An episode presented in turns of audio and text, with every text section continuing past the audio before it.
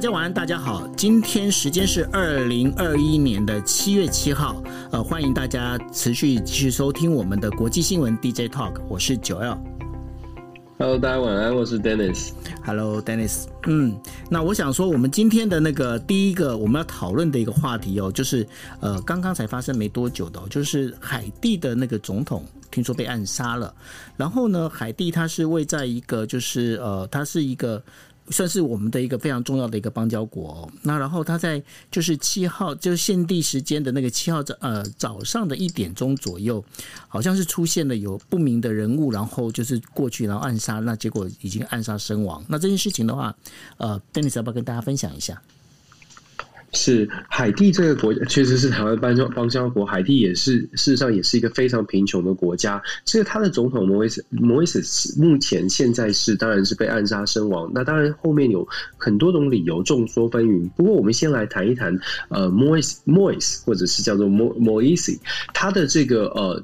他本身是一个蛮有争议的人物。如果因为大家对海地的政治比较不熟哦，海地的总统他事实上是呃，他蛮年轻的，他只有五十几岁。他是在二零一六年选上总统的，但是因为选举的一些争端，所以造成他其实是在二零一六年选上之后，大概延迟了一段时间，才真正的才真正的就是就位就任他的总统。所以他在今年的二月啊，他就宣布宣告说，我的总统有五年的任期，我觉得我的总统的任期应该。从二零一七年开始算，所以我还有一年的任期，二零二二年才是我的任期下任的时间哦。那这个当然就引起了大家可以想象哦，这个可以会引起呃可能国内不同政党的一些反弹，或者是很多人的反弹。再加上他其实他在国内的执政当中呢，在二零二零年的时候，他二零二零年一月他也解散了海地的国会，到目前为止还没有举行大选，一直延迟，打算的预目前预计呢是在二零。呃，今年的九月二十六号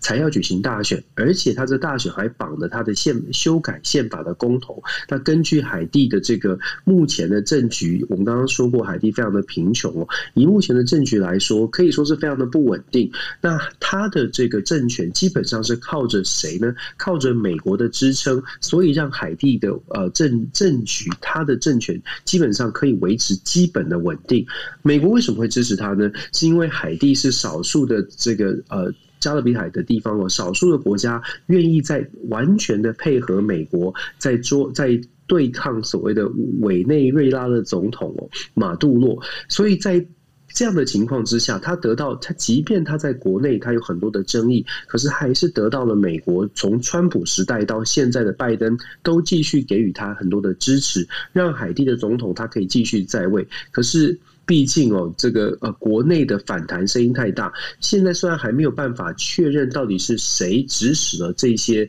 呃所谓的雇佣兵哦，根据外媒的报道，是雇佣兵闯进他的家进行这样的一个暗杀的。刺杀的行动，可是虽虽然不知道背后的原因，呃，谁在指使，可是很明显的是跟呃海地本身内部我刚刚说的这些政局的不稳定是有关系的。再加上他在国内的执政，事实上并没有取得非常高的民心，他是靠着美国的支持才继续维持他的政权。那这这是今天发生的最新的消息，我觉得可以大家跟大家分享。那也其实也可以从这个故事告诉大家，或者是跟大家分享的是，其实。世界上有很多的政权，他自己本身都是摇，他本身是有很多治理的问题，也是摇摇欲坠。可是美国呢，这个时候或者是其他的任何大的国家，从外部从从外部扮演了一些角色，让他们的政权可以得以维持。可是这种政政权通常，呃，通常呃，第一是维持不久，第二是这种通常这种政权都会有很大的，都会带来蛮大的麻烦，尤其是像海地对于美国。呃，对于现在的美国来说，总统被暗杀了，接下来上任的政政府，因为知道。过去这个总统是跟美国的关系很近，会不会连带的等呃让下一任的总统呢，对于美国有一个反美的情绪？新选上的总统会不会会不会是比较反美的？他觉得嗯，为什么为什么海地的政府会被美国介入？那或者他可能也也会在美国的再更加的介入，选上一个非常亲美的总统，都有就都有可能。但是基本上可以说是海地的政局恐怕短期之内是无法呃非常的稳定哦。那海地人民的生活也可能会。继续维持现在比较不理想的状况。以上跟大家分享海地的新闻。是，那因为像海地这样的一个状况哦，在呃。世界各地呢，我们可以说，我们看到这个例子哦，就是不是只有一例啦。那当然呢，这当中我们就可以看到，最近在呃出现的就是阿富汗。阿富汗呢，就是本来呢，这个美国拜登总统呢，他那时候提了，他是希望能够在九月十一号的时候能够结束呢，这可以号称呢是美国历史上最长的一次战争哦。那然后呢，他希望把它结束掉，所以他在九月十一号的时候确定要从阿富汗全面撤军。军，那然后呢，在最近的一个讯息里面，当然阿富汗的中央军，就是美国的中央军呢，已经回报说，大概已经完成了大概将近百分之九十的撤军哦。但是问题出来了，其实跟刚刚呃 Dennis 大概提到的这个状况有点类似。为什么呢？因为阿富汗呢，现在整个如果美军在撤军之后呢，会造成一个状况，就是说原本希望把这一些呃，就是维持阿富汗国家安全安定的这样的一个重责大任啊，要交给。阿富汗的政府军，但是呢，现在遇到一个状况，塔利班他们现在呢，可是。正在旁边哦，就是伺机而动，而且呢，在整个阿富汗里面，全阿富汗全国的话，总共有三十四个州哦。那塔利班呢，他们现在并没有急着要把每个州都要取下来，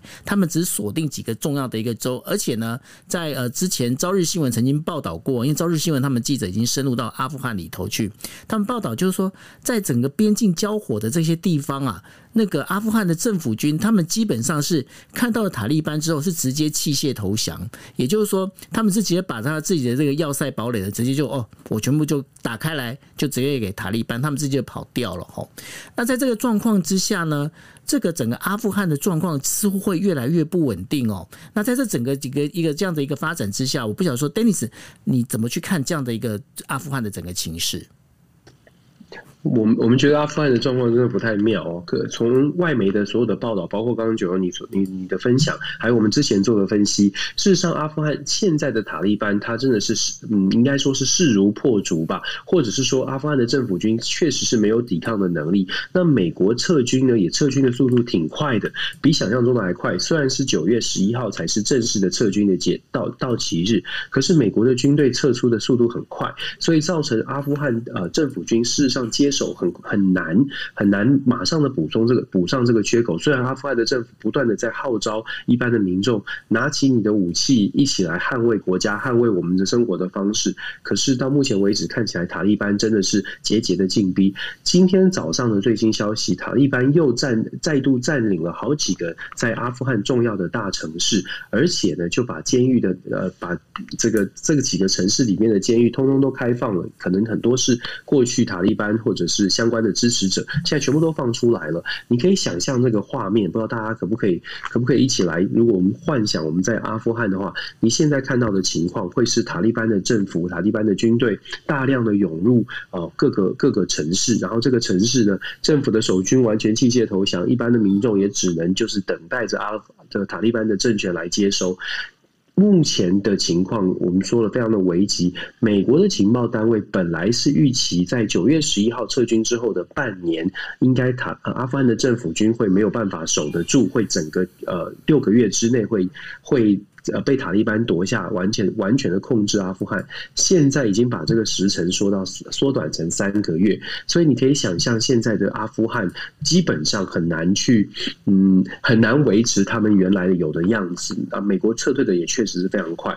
阿富汗的状况，其实它反映出来的是，美国在中东地区的整个控制可能会可能会越来越式微，而且越来越难难以控制。整个中东地区，大家想象一下，过去在美国曾经。美国最过去曾经最多在中东地区驻扎超过十万的军队，现在等到阿富汗撤军之后，整个中东大家把地图摊开来看，只剩下伊拉克的两千五百名士兵哦，所以大家可以想象说，未来的中东地区，美国的力量真的是非常的有限。那但是美国的拜登政府呢，还是觉得说，美国绝对有实力，在需要投射兵力的时候，可以重返阿富汗，重返中东的任何国家。话虽如如此，可是现在最箭靶之中的，就是美国那两千五百名的伊拉克的士兵哦。我们这边稍微讲一下，现在大家在国际新闻当中可能已经慢慢看到了所谓的无人机攻击伊拉克的美军基地。无人机攻击的来源呢，是来自于真主党旅。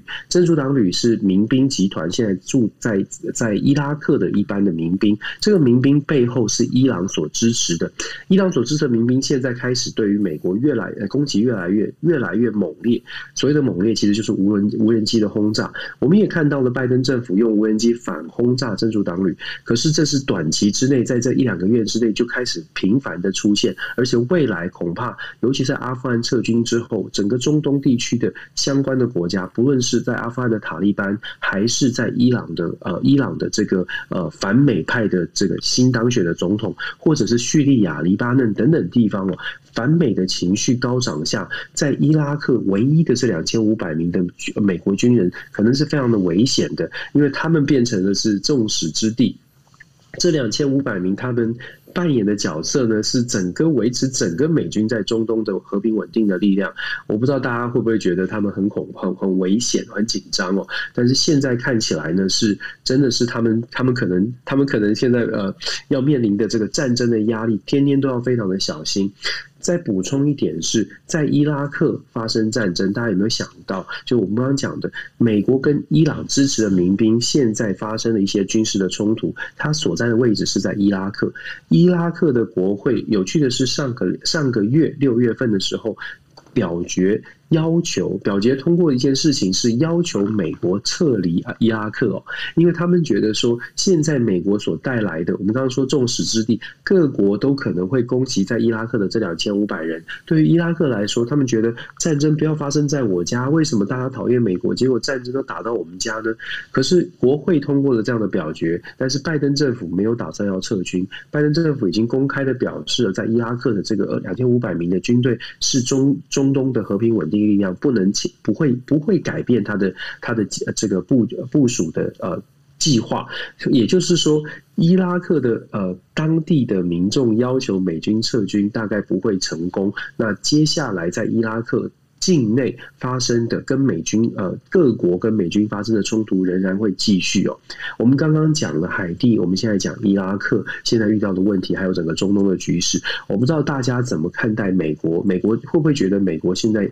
嗯可能 trouble 也蛮多的？拜登上任的半年都基本上在外交上面，我们看到了很多媒体拜呃会议上面的外交的会议啦，外交的对谈好像是顺风顺水的，外交政策走得很顺利。拜登。跟讲的什么多边主义啦、国际合作啦，欧洲也加入了，觉得拜登有机会带领美国重新回来。进入到了七月哦，可能走到了水逆的期间哦，就是星象来说，可能开始进入水逆期哦。接下来会有很多的挑战，从七月到十月份的见了中国的这个呃习近平之前这段时间，中美之间的竞争跟交锋会越来越多。然后在中东地区呢。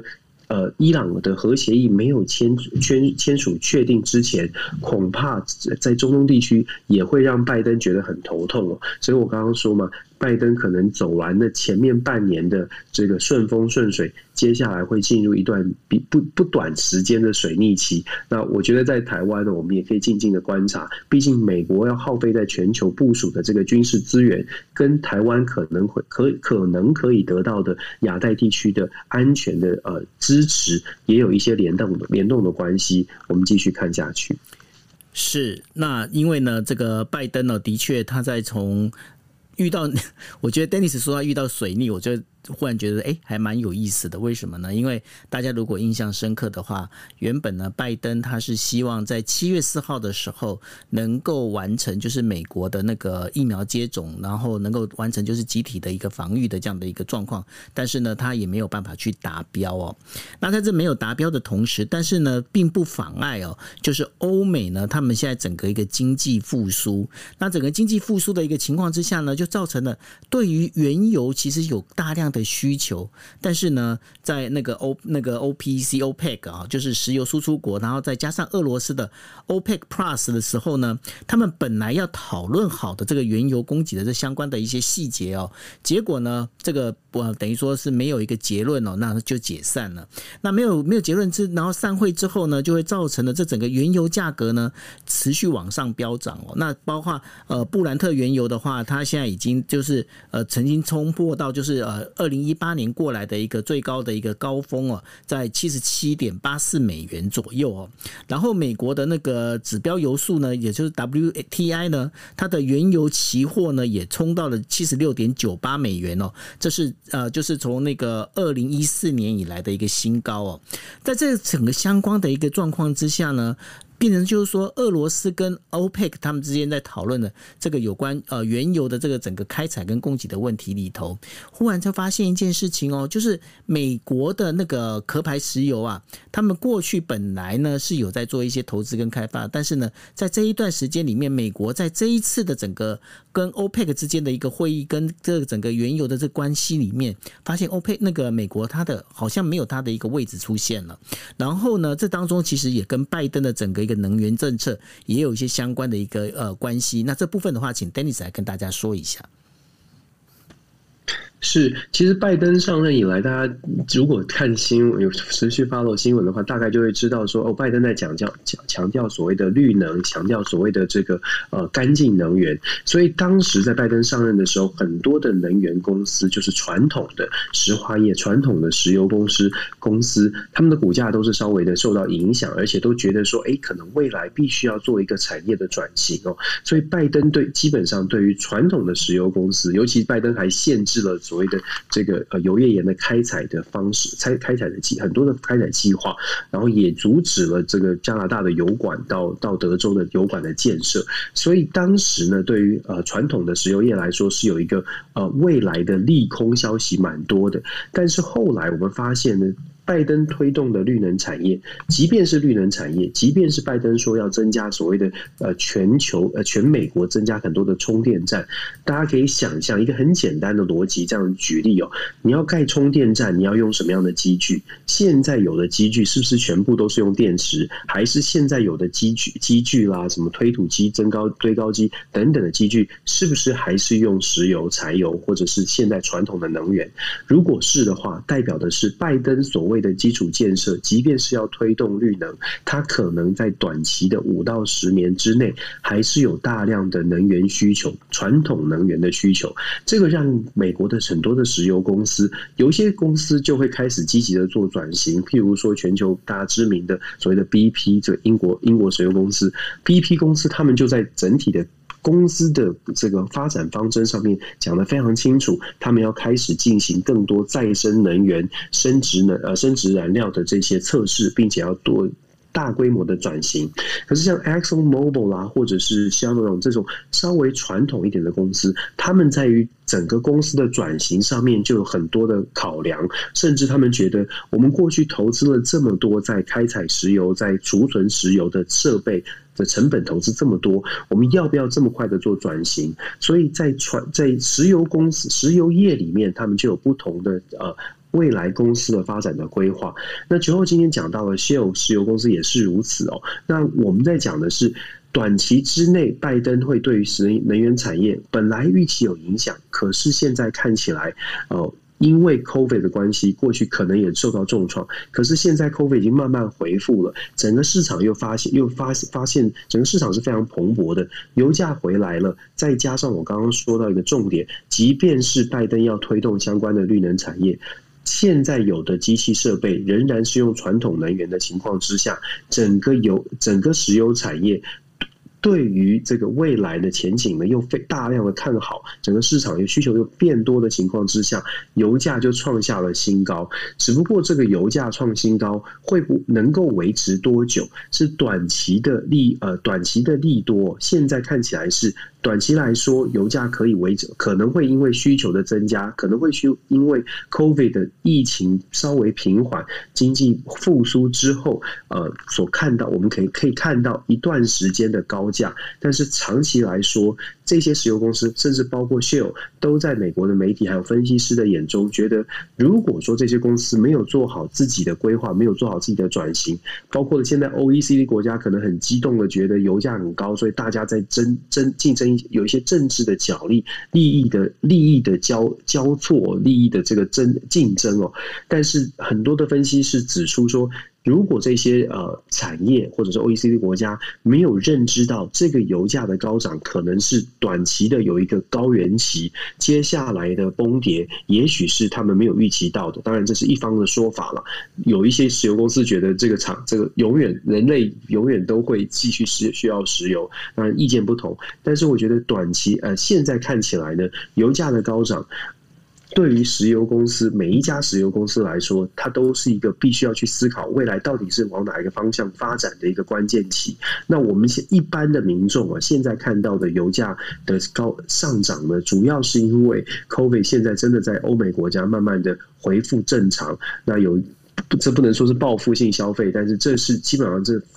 反映出来是生活真的回归正常，那油价在短期之内应该会维持一个高点，那大概是呃这样从这样来看油价。嗯，对啊，所以这个油价的部分哦，大家可以再持续的关心，因为油价只要有一些波动的话，接下来就是它毕竟是属于呃民生物资当中最。最基本的那个点哦，那后面所谓引发的这整个一个物价啦，包括一些相关的这些讯息，其实都是我们持续会在跟大家做关心，然后会跟大家做报道的。好，那谈到了这个 OPEC 之后呢，那我们今天我们把那个镜头拉回来到美国。那美国呢，因为美国的民主党纽约市长候选人经过了那个几番的整个就是计票之后啊，原本是属于布林呃布鲁克林区的那个区长亚当斯呢，他就是已经等于说赢过了原本呢之前的那个纽约市的清洁局长呃。贾西亚哦，然后呢，现在已经是宣布，就是他是当选了，就是民呃民主党的那个纽约市长的这样的一个候选人。那当然，在的整个纽约的一个选举里头的话，如果民主党的那个推出的那个市长候选人，基本上呢就可以算是已经当选的那个纽约市长。那在这里头的话，因为这是纽约市选出来的第二任呃黑人市长，而且呢，他本身对于在警方的这样的一个警察的这这整个福利制度上面，他有多有琢磨。那对这一点的话，我不晓得说有没有一些细节可以跟大家来做分享的，Dennis。是民主党的这个初选为什么重要？大家一般来说，我们不会特别注重初选，但是民主党的初选在纽约州纽约市的市长选举当中，它的重要性在于过了民主党初选，初选基本上就代表说，今年十一月的选举已经是囊中之物了。我们要先说，呃，美纽约市哦，虽然它是全球最大的城市，八百五十万的人口，可是。纽约市民对于政治其实挺冷感的，应该是说美国的大部分的呃地方选举，即便它是纽约市，它也是属于地方的选举。美国大部分的地方选举投票率都是非常低的。以纽约市来说，近几年的投票率，近几年的选举，虽然我们在看纽约市长好像是媒体的焦点哦，什么白斯伯啦、彭彭博啦，然后这个这个呃，还有之前的朱利安尼都在媒体上面有很多的曝光机会。可是各位知道，他们的他们获选在八百五十万人的纽约市，他们选上市长都只拿到了七八十万票，也就是只有十分之一。整个纽约市的这个。真的是市呃市长选举的投票率大概都只在百分之十五到百分之二十之间，也就是说，就像我说的，没有太多人呢、在美国的问最大的问题之一就是没有太多人关注这些地方的选举，即便他是纽约市的市长。从这个角度，我们再来延伸，我们来看纽民主党的初选。我们刚刚说民主党初选选上了大选，大概就结结结束了。先我们先在说民主党初选之前，我先说共和党这边也选出了一个候选人，但是基本上大家听一听名字，可能忘记就算了，因为他可能非常不重要。这个这个人叫做 Curtis sliva Curtis Sliwa 史史里华，是我不知道怎么中文怎么翻译哦。但是为什么我特别讲他呢？是因为从他的当选，就是他是共代表共和党要竞选纽约市的市长。过去共和党最近一次的共和党的纽约市市长呢，就是朱利安尼。我不知道大家对于朱利安尼有多少的印象？他就是川普身边那个拼命呐喊要继续为川普这个呃证明川普才是真的候选当上总统的那个律师哦。他是过去的朱呃朱利安尼是上一次的纽约州纽约市的共和党的市长。这一次同样的这个 Curtis Sliwa 是一个共和党非常极右派，然后也是非常坚，就是等于是说呃。有点极端的一个一个一个呃候选人，他是他的背景呢，是他开在纽约之所以有一点点名气，是因为他组织了一个叫做。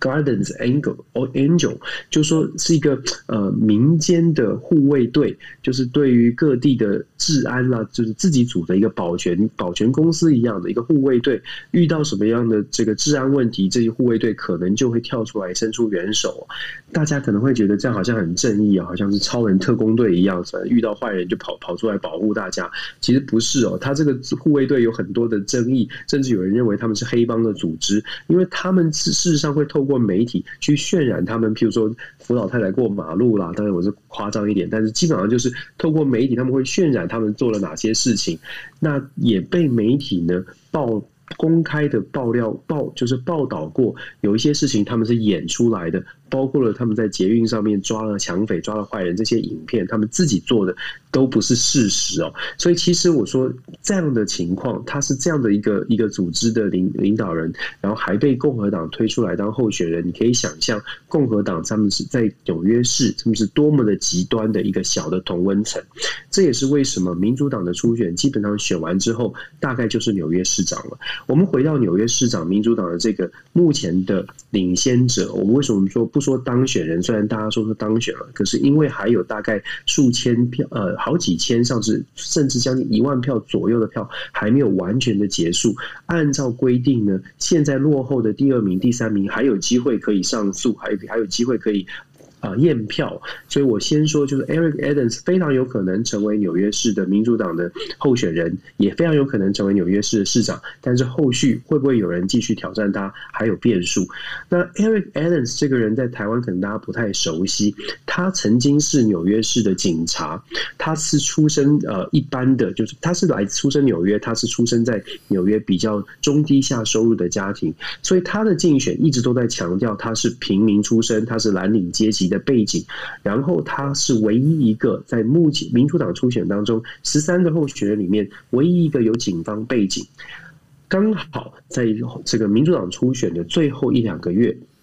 纽约市出现了非常多的枪击案件，以及所谓的暴力犯罪案件。那当然也有种族暴力，大家在电电视电视画面当中可能看过所谓的亚裔被打啦这些族群的问题哦。在纽约这些犯罪的事件呢，在最后这一两个月，最近这一两个月是层出不穷，让所有的纽约市民稍微会关注公共事务，也是那也是会去投票的这些人，特别关注到犯罪案件，而忽而把其他。他的问题放到后面，我们大家可能有有印象，我们分享过杨安泽是纽约市长的这个呃，在电视新闻上可能看到纽约杨安泽也在初呃也在参选这次的纽约市的呃民主党的初选。一开始杨安泽是声势非常的强哦，因为他主打的社会福利跟主打的这个经济政策要带动纽约的观光，在没有太多犯罪案件的时候，当时的纽约市民是非常兴奋的，觉得有杨安泽来，有个全国知名度的这个候选人，呃，民主党的候选人来到纽约，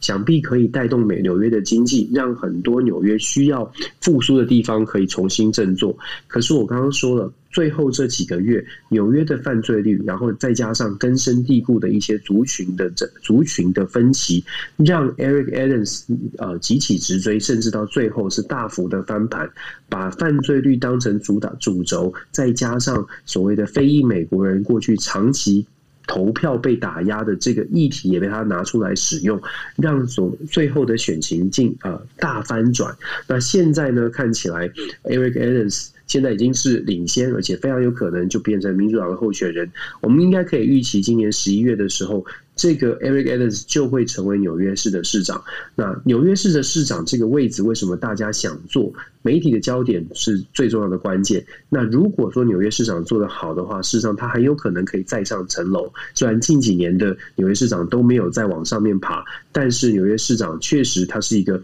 大家关注的点、关注的位置。呃，就看 Eric Adams 是不是真的如他所说的，警察的背景可以把纽约市的犯罪率降低哦。如果朋友们有去过纽约，就题外话。但如果朋友们有去过纽约，试着看一看纽约的市容，看看纽约市。如果说大家呃。晚上天黑之后，在纽约市呃走动，不知道大家会不会有觉得很可怕的感觉？尤其是搭乘纽约地铁，呃，大家是不是觉得毛毛的？呃，我觉得纽约市确实有很多很多需要改变的地方。那我们期待这个警察出身的纽约市长，真的可以如他所说，把治安稍微的改变一下，让大家如果去纽约玩，可以稍微的更安心一点。是蛮期待的哈，蛮期待。如果说是他真的是可以就这部分来做一些改进的话，那也许纽约会变得更可爱。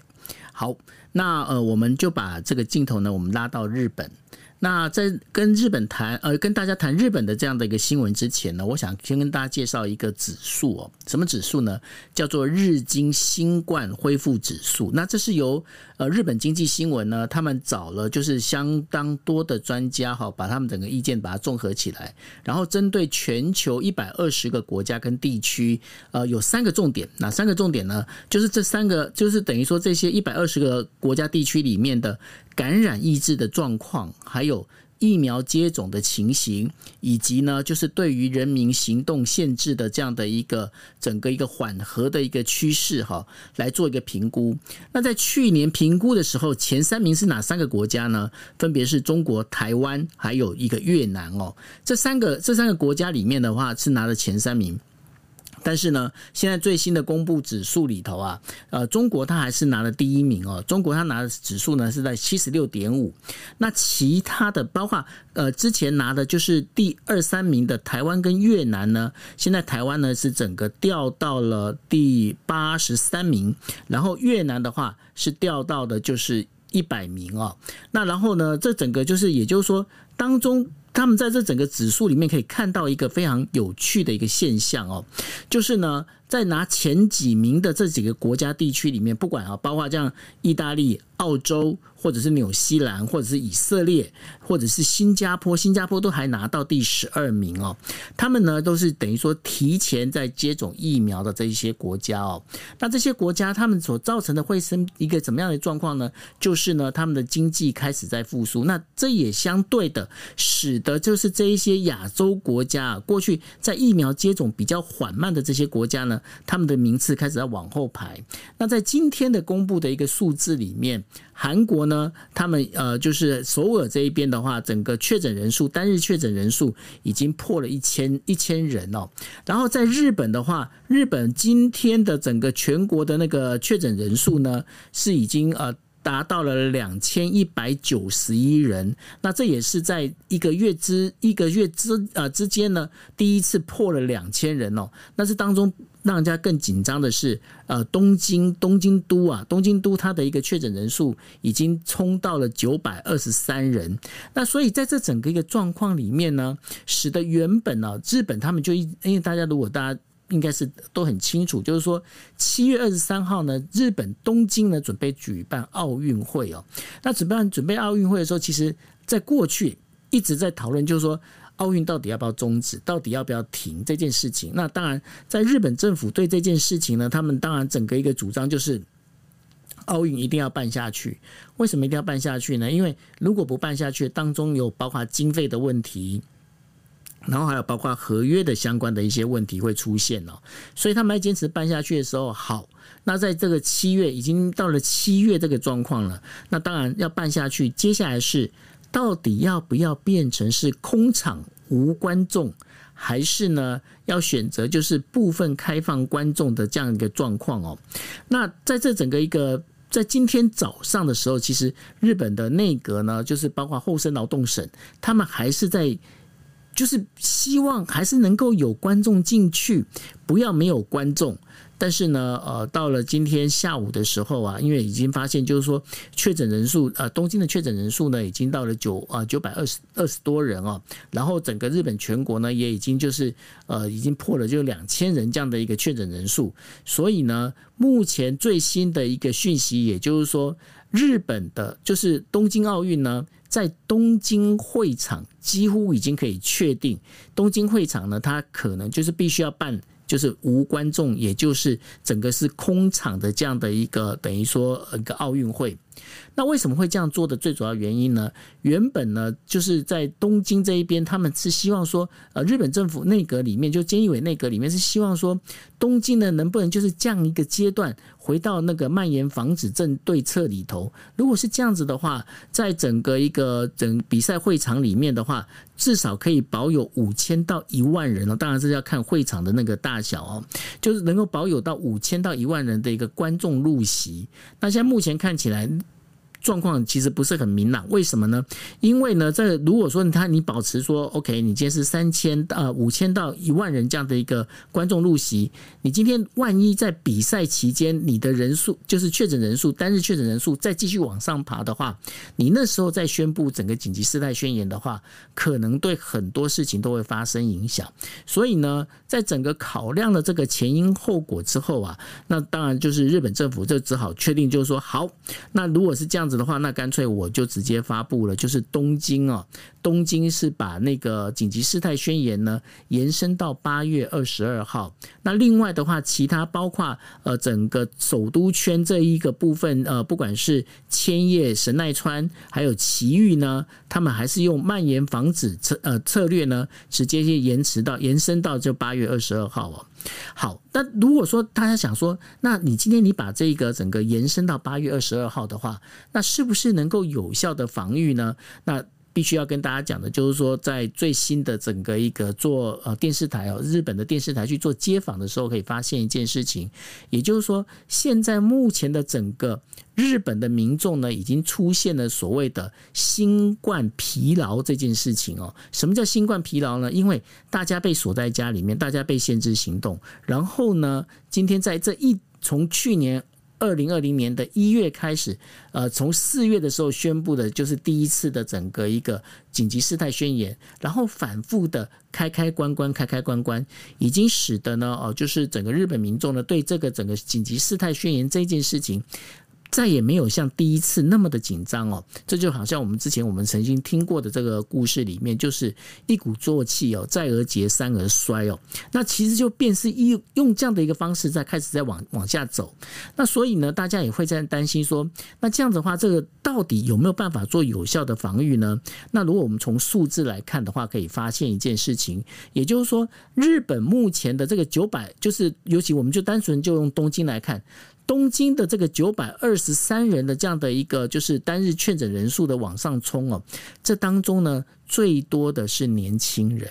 那年年轻人的这当中就会有一个问题，就为什么是年轻人最多呢？因为毕竟现在的老人家呢，他们这个整个一个接种率已经在呃破了，就是百分之六十五到百分之七十左右了哈。那然后这个接种率是拉高拉高的情况之下，但是呢，年轻人目前也很多年轻人还没有完全完全得到就是这个接种哦。那所以呢，这整个一个状况里面，这是第一个。然后年轻人本身的在活动力也是比较强，所以造成了年轻人的这个整个一个确诊人数的增加是，尤其是在三十到二十岁左右的这样年轻人人数增加。那当然，如果大家能够就是记得，我们之前也跟大家分享过，日本他们现在也进入了所谓的疫苗短缺的一个状态哦。为什么有疫苗短缺呢？因为有一些呃，包括一些地方自治体啊，他们没有拿到疫苗，或者他们疫苗不够。那为什么疫苗不够呢？因为大家如果呃印象深刻的话，应该知道，就是说呃辉瑞疫苗呢，原本日本签约的是已经签了一亿七千万剂的辉瑞疫苗哦，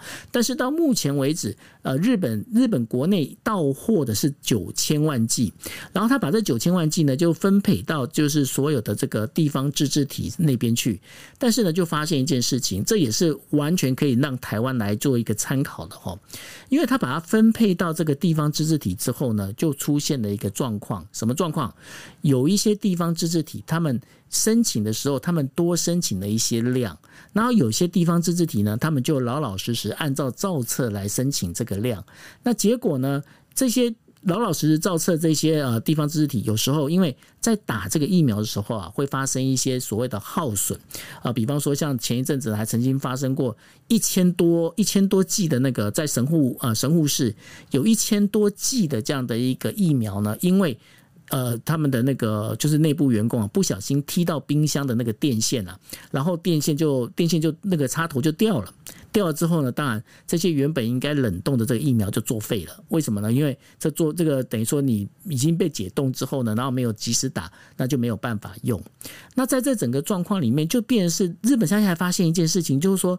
疫苗呢，他们现在是完完全全这只有纵向，也就是说。中央跟地方自治体之间，我知道我给你多少疫苗，你申请了多少，我给你多少疫苗。但是呢，横向的相互补，就是补强、相互的那个流通的一个状况呢，是有一些问题的。也就是说，有一些地方自治体它本身的疫苗呢，现在保有的量是多的，但是呢，有些地地方自治体的它本身的疫苗呢是不够的，但是呢。今天多的部分呢，没有办法去补，就是补给这些呃不够的部分。那所以呢，也使得日本的整个疫苗的一个接种哦开始放缓。那当然这是一个非常重要的一个，而且非常严重的一个问题哦。然后第二个问题是怎么样？第二个问题就是年轻人呐，年轻人现在采取观望。不打疫苗的这样的一个呃人数呢越来越多，这当中呢也有被部分的就是所谓的 fake news 所影响哦。那这些 fake news 里面，当然我们这过去也曾经跟大家分享过，这 fake news 里头呢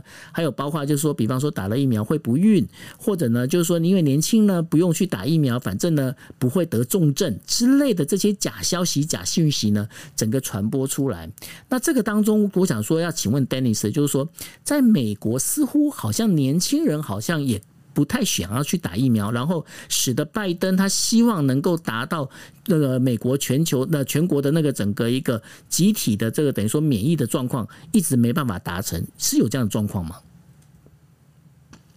对啊，在美国确实，如果你用年轻呃年年纪来区分的话，年轻世代真的比较不愿意打疫苗，所以现在要推出很多种不同的方式，像是在打呃开下这个暑假结束开学的时候，有很多的学校开始推动所谓的必须要打了疫苗，有疫苗的注射证明才能够返回学校。那当然各个各地有不同的规范。那当然，拜登政府还在还在强调，不管是用奖励的措施，甚至在呼吁说，也许地方的政府可以组织这个志愿者 door to door 就。就是直接到直接用敲门，像推销员方式的一样一样的这个去介绍，或者是帮助更多的美国民众来愿意施打疫苗。所以现在拜登呢，拜登政府真的是非常的期待更多人，尤其是年轻的世代可以来打疫苗这件事情。那当然，呃，不过现在以现在美国这个接种率大概在将接近七十的这个情况之下，美国的整个生活看起来已经完全的恢复正常的作息。我我我实在是觉得说，也许更多的年轻人会觉得，如果现在都可以恢复正常，那又何必打疫苗？很多对于疫苗有怀疑者，可能更不想打。我觉我觉得现在这样的比例可能会停滞，蛮蛮不容易再往上调，呃，再往上升的。是，那这也就是呃，现在呢，在呃不，这是不是只有日本的问题啦？因为不管在美国或在其他地方哦，他们就在讲说，有一个就是全国接种的这个六成的这样的一个门槛哦，就是说大家想要越过这个六成的门槛，其实不是那么的容易。那当然，我们也希望呢，就是在台湾的话，不要发生这样的状况。毕竟台湾。这个等于说，这个国家并不是那么大哦。那如果大家可以的话，真的是尽量早点赶快，如可以打疫苗就赶快去打疫苗。尤其呃，接下来包括 AZ 疫苗呢，应该也会开放给呃中壮年的这样的青壮年的这样的一个呃群体来做施打哦。那希望大家能够赶快打好疫苗。那这样的话，让我们的生活呢能够尽快的恢复到呃过去正常的一个这样的一个生活模式。好，那呃。Daisy，你这边还有跟大家补充的内容吗？我们刚刚讲到东京奥运，我就突然讲到今天有两件小的新，不能说小的新闻，就两件新闻跟奥运是有关的，想跟大家做一个分享哦。就美国的这个一百公尺短跑女女子一百公尺短跑的一个非常知名，也是夺牌的夺金的大热门，她叫小 Sha'Carri Richardson。这个年轻的这个健将哦，事实上她被。呃刚宣宣被宣布说他没有没有入选到美国的国家代表队田径队，原因是因为他使用了禁药，他使用了大麻，他在这个最后，因为我们奥运是在七月二十三号要要要要比赛嘛，所以最后三十天之内，根据奥会的相关的规定，三十天之内你不能被验出有大麻或者相关禁药的反应。可是很不幸的，他在这最后三十天之内使用了大麻，可能大家会觉得说，哎，为什么明明知道明明是一个奥运夺牌的热门人物，而且是知道要这会有这样的药检，他自己也承认，他自己公开的承认说，因为他在呃不久之前所举办的这个运动比赛，呃，就是这资格赛之后，当天听到了他的这个母亲过世的消息，所以当天很沮丧，他就呃使用了大麻，所以他自己也觉得很懊悔，但是呢，他呃，但是他就。接受这个奥会美国国呃美国奥会的这个结果，所以很可惜的，今年可能看不到他在田径场上飞奔。为什么说看不很可惜？因为其实小 Carrie Richardson 大家可以稍微去查一下，他非常有特色，因为他的装扮呃不能说奇装异服，但是他跑步会有很多的特殊的配备，尤其是荧光绿、荧光色的彩色的装饰，是他是有点像是当以前的什么花蝴蝶那种非常引人注目的田径选手，而且呢，他跑步真的。非常的快哦，他是被预测有最有可能下一个突破女子百米这个世界纪录的这个人选，因为他最近一次跑出来的百米的成绩是十秒十点七二，十秒七二。那女子百呃一百公尺的世界纪录是十秒四九，所以对他对世界的这个运动界来说呢，他他非常有可能是唯一一个哦，就是说近期唯一一个有可能去突突破世界纪录的这个。短跑健将，所以真的是蛮可惜的，也是蛮大的新闻在今天的运动界。另外呢，我不知道大家知不知道，俄罗斯就是到目前为止还不能用俄罗斯的国旗、国歌、国号在奥运的会场上，因为他们在二零一五年在国际的这个反运反运动禁药的委员会做出一个决议，因为调查到他们在国家国家的奥会呢，曾经有试图呃改造，就是。调整这个呃禁禁药的报告，然后而且是整个大规模的，等于是国家奥会级的组织性的去更改这个禁药的报告，所以国际奥会这个。呃，下属的一个世界禁药运动禁药委员会对他们做出了重罚，让他们从二零一五年之后呢，呃，一直到二零二二年哦，都不能在国际的任何的运动会场上使用俄罗斯的国旗、国歌或者是他们的颜色。所以今年奥会呢，在最近有一个新闻是说，今年的奥会俄罗斯。俄罗斯的奥运委员会很很巧合的是，他们的简称叫做 ROC 哦，他们是 Russia Olympic Committee，跟刚好跟 Republic China 是一样的 ROC，他们就决定说，他们在今年的东京奥运呃东京奥运会当中，他们会选择呃让。俄罗斯的选手如果得牌得到冠军，会放这个歌哦。他们选择柴可夫斯基的钢琴曲来代表他们的国歌，代替他们的国歌，因为被禁哦。所以这个这个部分是跟大家分享，是我们在奥运会当中，今年的奥运不会看到任何的俄罗斯的国旗。国歌也不会看到他们的国国号、国家的颜色相关的呃衣服服饰，这是因为他们受到了这个制约，受到了这个禁令的影响，所以这些是关于奥运的一点点的新闻，跟大家做一个分享。感谢。既然 Dennis 跟大家分享这件事情，那我就要跟大家讲，麻烦大家哈，一定要帮我们的这个第三次进入奥运的我们的羽球选手戴资颖，好好会帮他加油哦，因为戴资颖今天啊才在他的那个社群媒体公布说。他觉得这个让他觉得非常紧张啊，这很像他的期末考试一样啊。那当然我们也很期待哦，因为这一次的奥运呃女子的羽球啊，这个基本上八强三，这个第一呃里头的话，这个基本上这个八位啊都是一个个个都是好手啊。当然包括我们家的小戴也是一样哦。那当然我们是希望说大家呢，如果可以的话，就尽量帮呃我们要帮小戴集气哦，这非常重要。我觉得这是我在奥运里面是最想要看到的一个画面哦。OK，好，那我想今天的那个我们的就是国际新闻 DJ Talk 呢，我们就跟大家谈到这一边。那也谢谢大家，OK，谢谢，晚安，拜拜。谢谢大家，晚安，拜拜。